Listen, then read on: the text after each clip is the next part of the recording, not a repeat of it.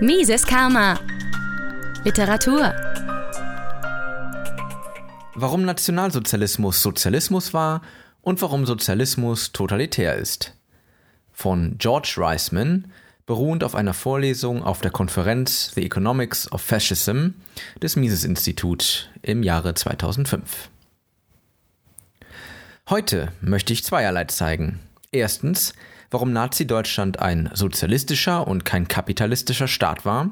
Und zweitens, warum Sozialismus, verstanden als Wirtschaftssystem, das auf staatlichem Eigentum an den Produktionsmitteln basiert, eine totalitäre Diktatur benötigt. Die Kennzeichnung Nazi-Deutschlands als sozialistisches Staatswesen ist eine der vielen großen Leistungen von Ludwig von Mises. Wenn man bedenkt, dass Nazi eine Abkürzung für Nationalsozialistische Deutsche Arbeiterpartei ist, mag die miesische Gleichsetzung nicht allzu überraschend sein. Wie sollte man denn auch erwarten, dass das ökonomische System eines Landes, dessen Regierungspartei sozialistisch im Namen trägt, etwas anderes als Sozialismus ist? Abgesehen von Mises und seinen Lesern denkt bei Nazi-Deutschland trotzdem praktisch niemand an ein sozialistisches Land. Viel verbreiteter ist der Glaube, es handle sich um eine Form des Kapitalismus, so wie das die Kommunisten und alle anderen Marxisten stets behauptet haben. Grund der Annahme, Nazi-Deutschland sei kapitalistisch gewesen, ist die Tatsache, dass die meisten Unternehmen in Nazi-Deutschland formal in privaten Händen verblieben. Mises betont hingegen, dass das Privateigentum an den Produktionsmitteln unter den Nazis nur dem Namen nach existierte. Dies Eigentum aber tatsächlich beim Staat lag. Denn der deutsche Staat, nicht der nominelle Privateigentümer, verfügte über alle wesentliche Macht an den Produktionsmitteln. Der Staat bestimmte, was in welcher Menge und auf welche Art zu produzieren war und wem die Produkte zugeteilt werden sollten. Er bestimmte auch, welche Preise zu verlangen, welche Gehälter zu bezahlen und welche Dividenden oder andere Einkommen den nominellen Privateigentümern zu beziehen erlaubt waren. Die Position der angeblichen Privateigentümer, so zeigt Mises, war im Wesentlichen auf die Rolle von Empfängern staatlicher Gehälter beschränkt. Das de facto staatliche Eigentum an den Produktionsmitteln, wie Mises es bezeichnete, war eine logische Folge grundlegender kollektivistischer Prinzipien der Nazis, wonach Gemeinnutz vor Eigennutz geht und das Individuum bloß als Mittel für die Zwecke des Staates da ist. Wenn schon das Individuum nur für den Staat da sein soll, dann natürlich auch das Eigentum des Individuums. So wie das Individuum dem Staat gehört, so gehört diesem auch das Eigentum des Individuums. Doch was den real existierenden Sozialismus in Nazi-Deutschland erst richtig besiegelte, war die Einführung von Preis- und Lohnkontrollen im Jahre 1936. Diese wurden als Antwort auf die Inflation des Geldangebotes eingeführt, die das Regime seit seiner Machtergreifung Anfang 1933 betrieb. Die Nazi-Regierung ließ immer mehr Geld drucken, um die immens ansteigenden Staatsausgaben zu finanzieren, die für öffentliche Arbeiten, Subventionen und Wiederbewaffnung erforderlich waren. Die Preis- und Lohnkontrollen wurden als Reaktion auf die Preissteigerungen eingeführt, die wiederum als Folge der Geldinflation einsetzten. Die Kombination von Inflation und Preis- und Lohnkontrollen bewirkt Knappheit, also ein Zustand, in dem die Menge der Güter, welche die Menschen kaufen möchten, die Menge der zum Verkauf angebotenen Güter übersteigt. Knappheit wiederum führt zu einem wirtschaftlichen Chaos. Es ist nicht nur so, dass die Konsumenten, die früh am Tag in den Läden auftauchen, den gesamten Warenbestand aufkaufen und den später kommenden Kunden nichts mehr übrig lassen, eine Situation, auf die Staaten typischerweise mit Rationierungen reagieren. Knappheit führt jedoch zu einem völligen wirtschaftlichen Chaos.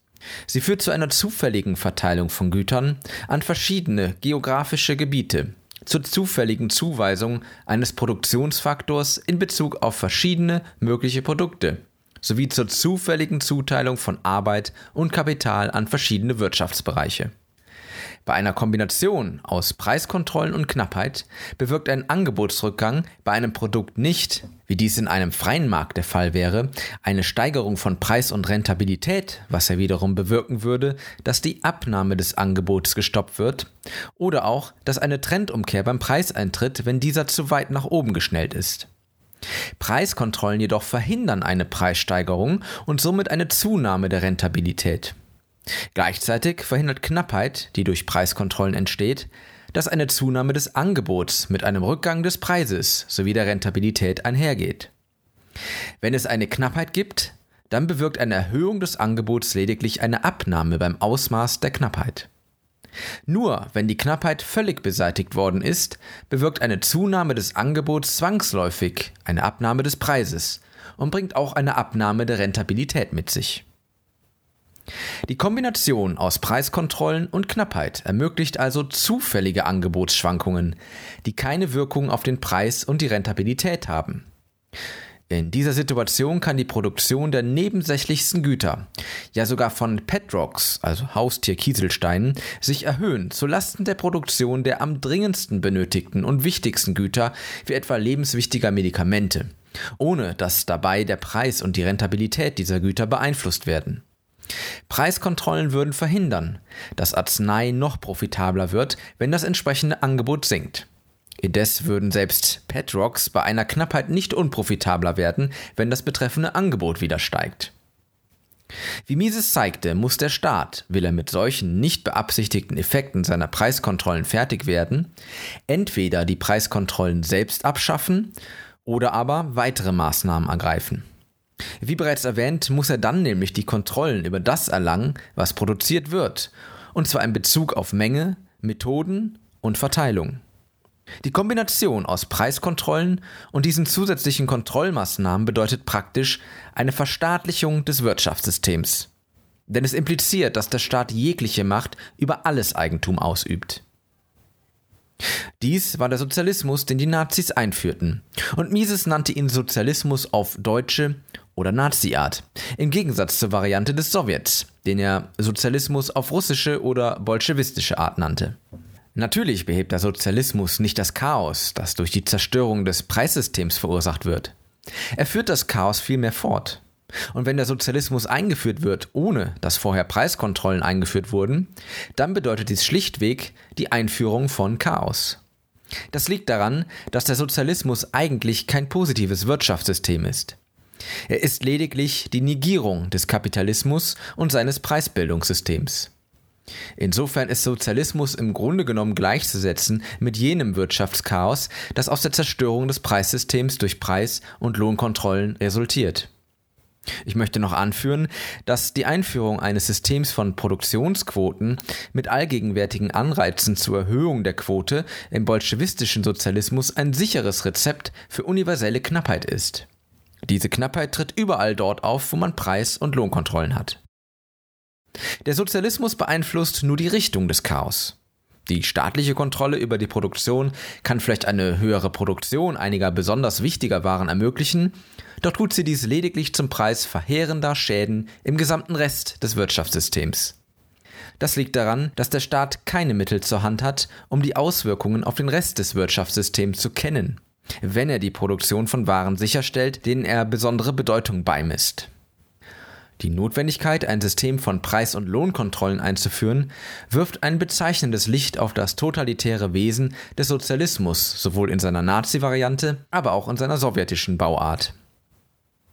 Wir können davon ausgehen, dass das finanzielle Eigeninteresse von Verkäufern, die unter Preiskontrollen arbeiten müssen, darin besteht, diese Kontrollen zu umgehen und die Preise zu erhöhen.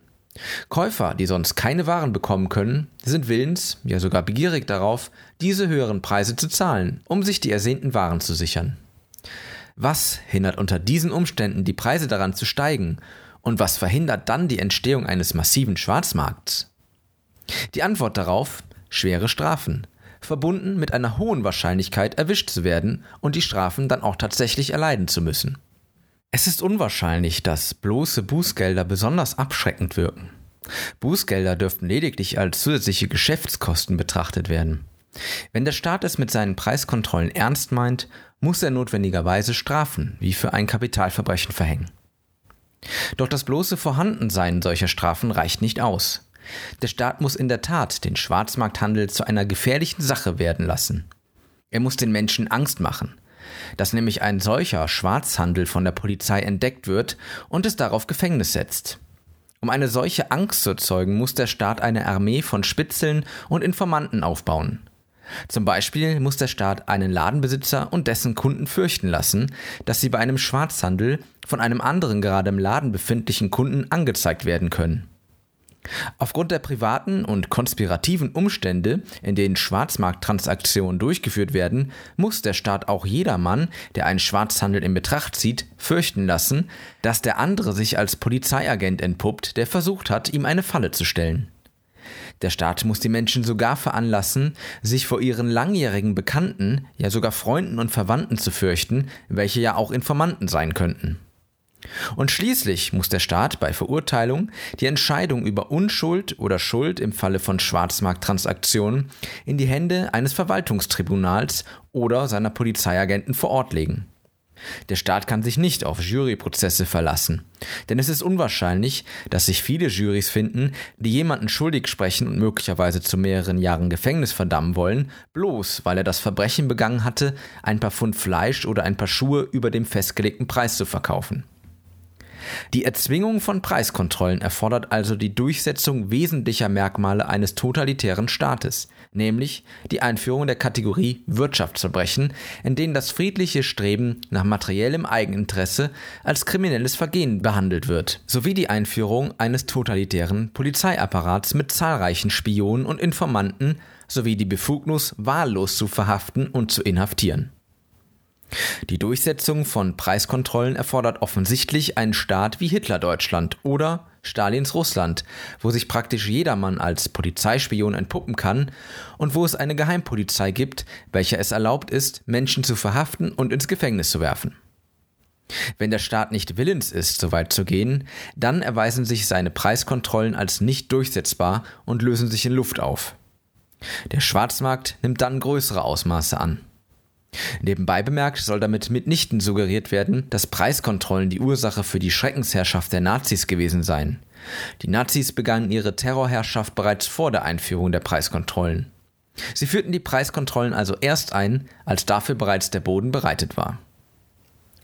Schwarzmarktaktivitäten ziehen die Begehung weiterer Straftaten nach sich. Unter einem de facto Sozialismus stellen die Produktion und der Verkauf von Waren auf dem Schwarzmarkt eine Herausforderung der staatlichen Regulierungen bezüglich Produktion und Verteilung sowie der Preiskontrollen dar. Zum Beispiel sind die Waren, die auf dem Schwarzmarkt verkauft werden, vom Staat eigentlich dazu vorgesehen, nach Plan zugeteilt zu werden, nicht aber durch den Schwarzmarkt. Die Produktionsfaktoren für die Herstellung dieser Güter sind ebenfalls vom Staat eingeplant und nicht dafür vorgesehen, den Schwarzmarkt zu versorgen. Unter einem sozialistischen Rechtssystem, wie es in Sowjetrussland existierte, wo der Staat per Gesetz explizit zum Eigentümer der Produktionsmittel wird, laufen alle Schwarzmarktaktivitäten zwangsläufig auf Diebstahl von Staatseigentum hinaus. Zum Beispiel betrachtete man Fabrikarbeiter oder Manager in Sowjetrussland, die Produkte herausbrachten, die sie auf dem Schwarzmarkt erworben hatten, als Diebe staatlichen Rohmaterials. Zudem ist in jedem sozialistischen Staatstypus, ob nationalsozialistisch oder kommunistisch, der staatliche Wirtschaftsplan Teil der obersten Gesetzgebung des Landes. Wir haben alle erlebt, wie chaotisch der sogenannte Planungsprozess im Sozialismus ist. Eine Umgehung des Plans durch Arbeiter und Manager, die Materialien und Vorräte abzweigen, um für den Schwarzmarkt zu produzieren, muss ein sozialistischer Staat logischerweise als Akt der Sabotage seines nationalen Wirtschaftsplans ansehen. Und genauso geschieht es auch. Folglich steht auf Schwarzmarktaktivitäten in einem sozialistischen Land oft die Todesstrafe. Ich denke, eine grundlegende Erklärung für die umfassende Terrorherrschaft unter dem Sozialismus ist das große Dilemma, in dem ein sozialistischer Staat sich befindet, wenn es um sein Verhältnis zu seinen Bürgern geht. Auf der einen Seite übernimmt er die volle Verantwortung für das wirtschaftliche Wohlergehen eines jeden Bürgers. Der russische bzw. bolschewistische Sozialismus übernimmt diese Verantwortung ausdrücklich und vor allem daher rührt auch seine Anziehungskraft. Auf der anderen Seite vermurkst ein sozialistischer Staat diese Aufgabe in jeder erdenklicher Hinsicht. Er macht das Leben des Individuums zu einem Albtraum. An jedem Tag seines Lebens muss der Normalbürger eines sozialistischen Staates seine Zeit in endlosen Warteschlangen verbringen. Für ihn sind Probleme, wie sie die Amerikaner während der Benzinengpässe in den 70er Jahren erlebten, völlig normal. Doch erlebt er diese Knappheit nicht bei Benzin, denn er besitzt ja gar kein eigenes Auto und darf auch nicht hoffen, jemals eines zu besitzen. Er erlebt die Knappheit viel mehr bei so einfachen Dingen wie Kleidung, Gemüse, ja sogar Brot. Schlimmer noch, er ist häufig sogar gezwungen, einer Arbeit nachzugehen, die er sich nicht ausgesucht hat und die er deswegen nicht sonderlich schätzt. Denn unter den Bedingungen von Knappheit kommt es dazu, dass der Staat genauso über die Zuteilung von Arbeit entscheidet, wie er auch über die Zuteilung von materiellen Produktionsfaktoren verfügt. Der Normalbürger im Sozialismus lebt auch im Zustand einer unfassbaren räumlichen Bedrängtheit, die ihm keine Privatsphäre lässt. Angesichts von Wohnungsknappheit werden Mieter Heimen zugeteilt. Familien werden gezwungen, ihre Wohnungen zu teilen. Und es wird ein Ausweissystem für das Inland eingeführt, um die akute Wohnungsknappheit in den attraktiveren Gegenden des Landes zu begrenzen. Um es milder auszudrücken, eine Person, die unter solchen Bedingungen leben muss, sollte eigentlich vor Wut kochen. Was wäre nun logischer, als dass die Bürger eines sozialistischen Staates ihre Wut gegen den sozialistischen Staat selbst richten? Jener sozialistische Staat, der die Verantwortung für ihr Leben proklamierte und ihnen ein glückliches Leben versprach, ist in Wirklichkeit dafür verantwortlich, ihnen ein Leben in der Hölle beschert zu haben. In der Tat stecken die Führer eines sozialistischen Staates in einem weiteren Dilemma, indem sie nämlich dem Volk täglich weismachen müssen, dass der Sozialismus ein perfektes System sei, dessen schlechte Resultate eigentlich nur das Werk von Schurken sein können. Wenn dies wahr wäre, dann können logisch gesehen eigentlich nur die Herrscher selbst jene Schurken sein, die ja nicht nur das Leben der Bürger zur Hölle gemacht, sondern sogar ein vorgeblich perfektes System pervertiert haben. Die Herrscher eines sozialistischen Staates müssen folglich in Furcht vor dem Volk leben. Im Einklang mit den Handlungen und Lehren dieser Herrscher müsste die Volksseele kochen und die Herrschenden hinwegfegen. Die herrschende Klasse spürt das, auch wenn sie es nicht offen zugibt. Daher gilt ihre größte Sorge stets der Frage, wie sie ihre Bürger im Zaum halten kann. Folglich ist es zwar nicht falsch, aber auch nicht genug, wenn man nur sagt, dass es im Sozialismus an Presse- und Redefreiheit mangelt.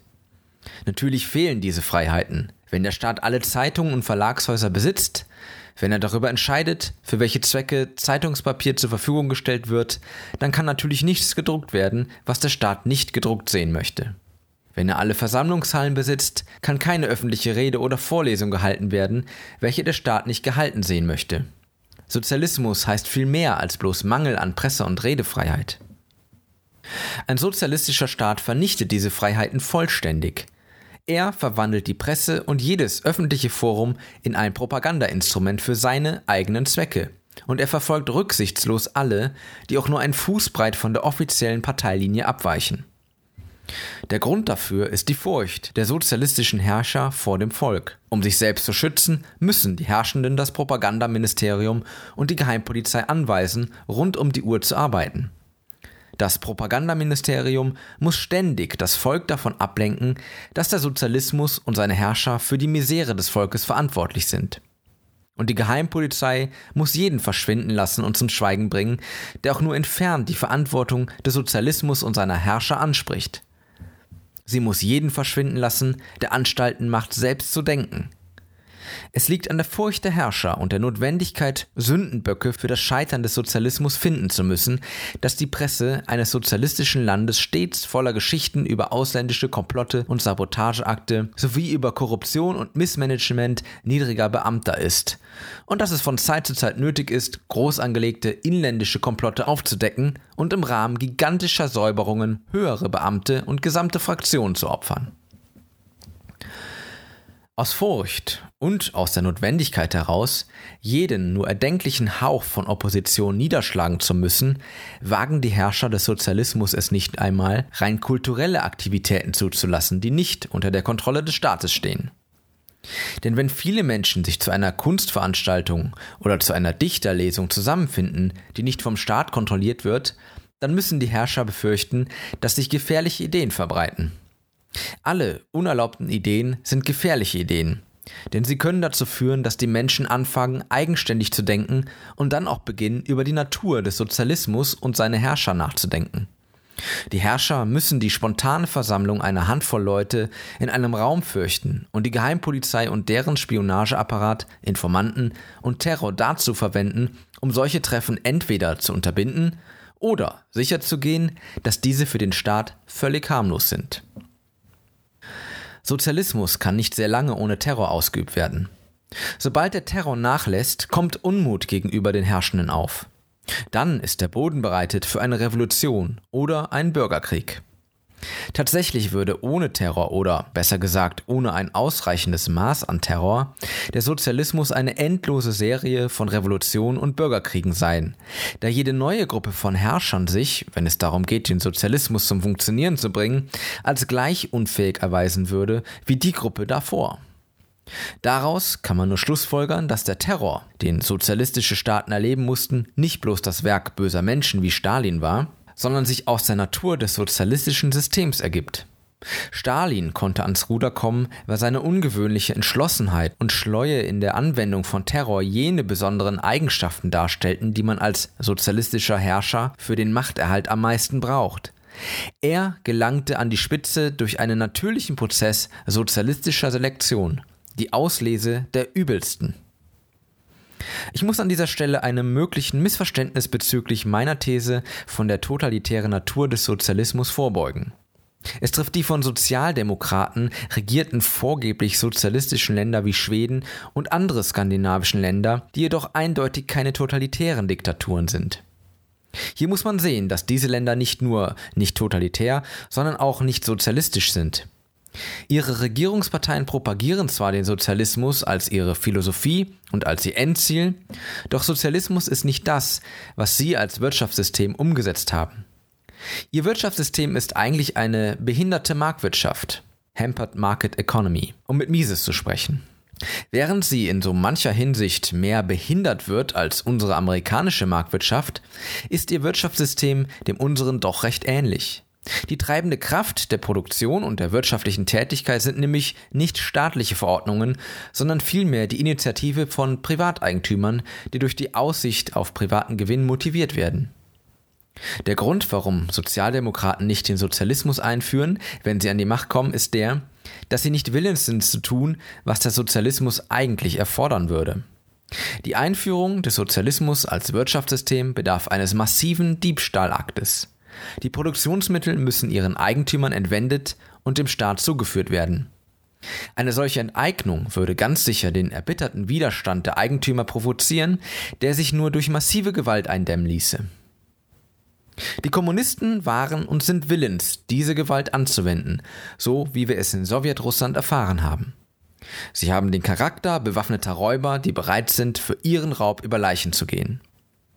Im Gegensatz dazu haben Sozialdemokraten den Charakter von Taschendieben, die zwar darüber reden, einmal den großen Coup zu landen, die jedoch eigentlich nicht das dafür erforderliche Morden auf sich nehmen wollen und die daher beim ersten Anzeichen ernsthaften Widerstandes aufgeben. Was die Nazis angeht, so mussten die meisten nur Juden töten, um an deutsches Eigentum heranzukommen. Das lag daran, dass sie, wie wir gesehen haben, den Sozialismus heimlich eingeführt haben nämlich durch Preiskontrollen, welche dazu dienten, nach außen den Anschein von Privateigentum aufrechtzuerhalten.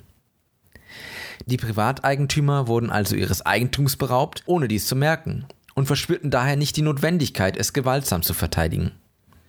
Ich denke, ich habe dargelegt, dass ein authentischer Sozialismus von Natur aus totalitär ist. In den USA haben wir gegenwärtig keinerlei Sozialismus zu verzeichnen.